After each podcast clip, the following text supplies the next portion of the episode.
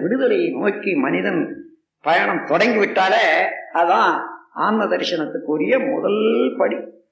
அப்போ மனிதனும் பிறந்து மற்ற ஜீவன்கள் எல்லாம் ஐந்து உணர்வோட இருக்கிற போது மனிதனுக்கு ஆறாவது அறிவு வந்துவிட்டது. அது காரணம் என்னன்னா அறிவையே அறி அறிந்து அறிவில் இருக்கக்கூடிய களங்கங்களை போக்கிக் கொண்டு அறிவு தூய்மையாகி அறிவு முழு விரிவில் இயற்கைக்கு அடிப்படையான சிவநிலைய அறிவாக அறிந்து கொண்டு அதோட ஒன்றி விடுவதுதான் மனித பிறவி ஆறாவது அறிவினுடைய ஒரு பெருக்கம்.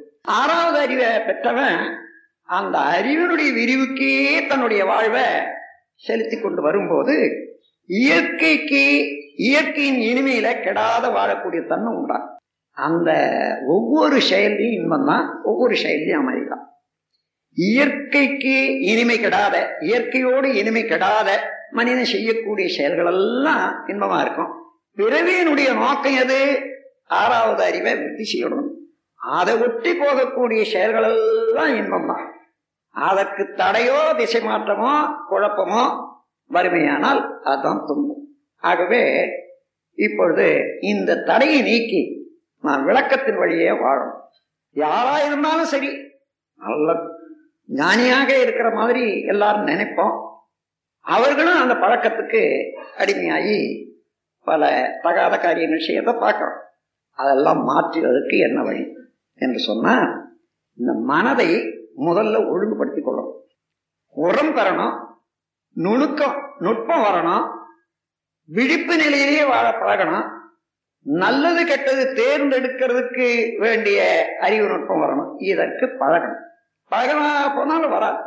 அந்த பழக்கம் எப்படி வரும் என்று சொன்னா இது வரையில நாம் ஜம்மை எடுத்து அஞ்சு புலன்கள் வழியே நாம் செயலாற்றி பொருட்களை காண்பது அந்த வடிவம் எடுப்பது அந்த குணம் அடைவது அதோட தொடர்பு கொள்வது இன்ப துன்பங்களை காண்பது இப்படியே பழகிட்டா அதுதான் பதிவா இருக்கும் இந்த பொருட்கள் அஞ்சு புலன்களுடைய இயக்கத்தை விடுத்து தன்னை விடுவித்துக் கொண்டு நான் எங்கே இருந்து இயங்கிக் கொண்டிருக்கிறேன் அறிவு என்பது என்ன? என்று தன்னையே நோக்கி பார்க்கறதுக்கு எங்க எங்க இருந்து அறிவு விரிந்து செயல்படுது என்றால் உயிர் சக்தியை இடமாக வைத்துக்கொண்டு விரி புலன்களோட தொடர்பு கொள்ளும் போது இங்கதான் மனம்னு சொல்றோம். அதான் கான்சியஸ்னஸ் அது பொருட்களோட இன்பத்தோட துன்பத்தோட இப்படி இயங்கி கொண்டிருக்கிற போது அது மனம்னு சொல்றோம். அது மெட்டீரியல் கான்சியஸ்னஸ் இந்த நிலையில இருந்து உள்ள திருப்பிட்டா புலன்கள் செயல்படல. உள்ள திருப்பணும்னா எப்படி திருப்பணும்? உயிர் அறியணும். எங்க இருந்து மனம் இயங்குதுன்னு பார்த்தோம்னா உயிர்ல இருந்து படர்க்க நிலைதான் மனம். அந்த மனம் புறப்படும் இடத்திலே லயமாகணும். அப்ப உயிரை அறிந்தால் தானே அது மேல மனம் வைக்க முடியும். அந்த உயிரை அறியக்கூடிய தன்மைதான் உபதேசம் என்று சொல்வதும் தீட்சை என்று சொல்வதும் யோக பயிற்சி என்று சொல்வதும் குண்டலினி பயிற்சி என்று சொல்வதும் அதுதான். உயிரை அறியணும். ஆனால் உயிர் எங்க இருக்கிறது? மூலாதாரத்துல விந்து கமலத்துல வித்தோட கலந்து இயங்கி கொண்டிருக்குது. அதுதான் சென்டர் இருதயம் எப்படி ரத்த ஓட்டத்துக்கு சென்டரோ மையமோ அதே போல உயிர் மையம் மூலாதாரம். விந்து கமலத்துல தான் அது நிலைக்க முடியும். அங்கு இடமாக பற்றி கொண்டு உடல் முழுவதும் இயங்கி எல்லா காரியமும் நடக்கிறது.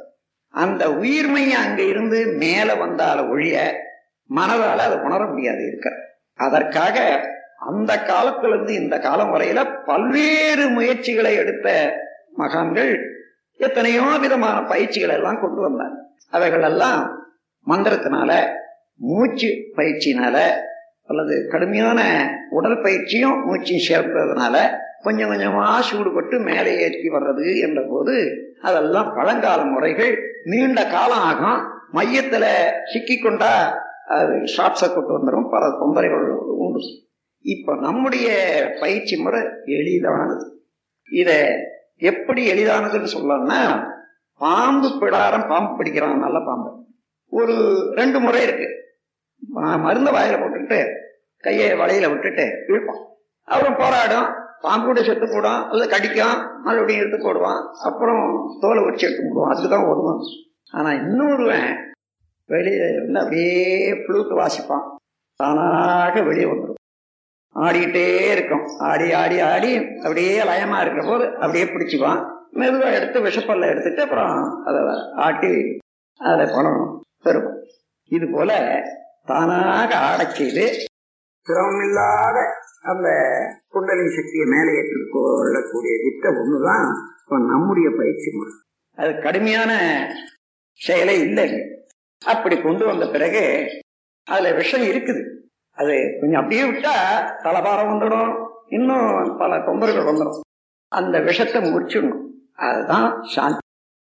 மீண்டும் நீங்களா கொண்டு போய் சாந்தி யோகம்னா முன்ன இருந்த இடத்துல தானே இருந்தது. அங்கதானே கொண்டு போய் வைக்கிறோம். இது எப்படி என்ன வித்தியாசம்னு கேட்டா முன்னே இருந்தது அங்கதான் உங்களுடைய மனதனுடைய தொடர்பு இல்லாம இருந்தது.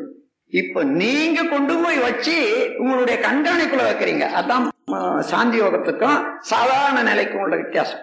ஆகையினால இப்போ சாந்தி யோகம் அவசியமா போச்சு. சாந்தி யோகம்னா அதுல இருக்கக்கூடிய விஷத்தன்மையை எடுத்து விடுறதுக்கு ஒரு முறை நம் கடமை அறவாழ்வின் நாட்டத்தே சிறக்க